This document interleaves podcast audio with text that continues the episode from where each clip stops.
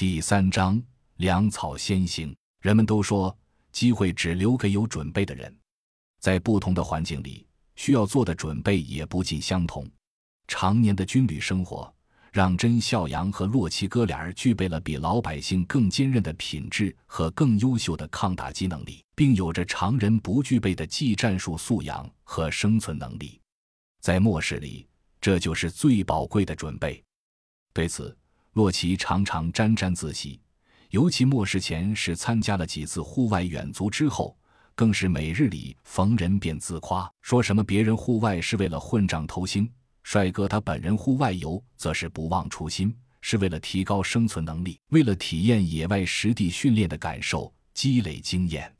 总之，别人都是偷香窃玉战五渣，只有他玉树临风美如花。浑然忘了他讲起偷听别人混账时，什么人生最快乐的10秒钟的时候，那猥琐的不要不要的德行。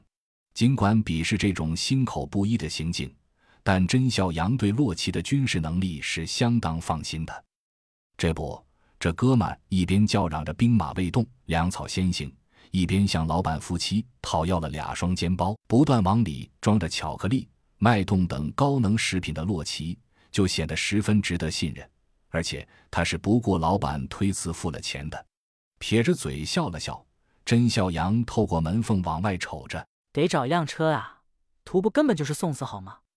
？2个小时前，甄洛哥俩趴在桌上小睡醒来之后，精神焕发，对前途再次展开了讨论，觉得在这种情况下要走下去，必不可少的东西有这么几样：食物、武器、载具、药品。当然，对洛奇所谓要是有个妹子一起就更靠谱了的说法，甄孝阳是嗤之以鼻的。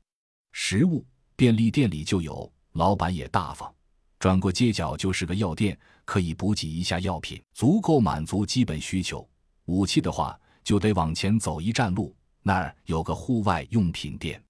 据业内资深人士洛奇说，所谓户外用品店，户外摆的都是户外用品，户内才是真正有价值的东西。对此，甄孝阳笑了笑，没表态。他只求一把刀，多了没用，除非给他枪支。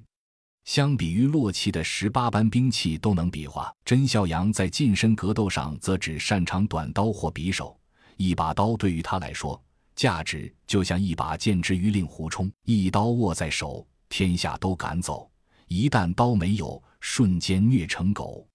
至于载具，在老板表示外面那2、3手 SUV 属于自己，虽然不打算再出去，但将来也许要做逃命之用以后，负责找车的甄孝阳就把精力放在了其他的车辆上。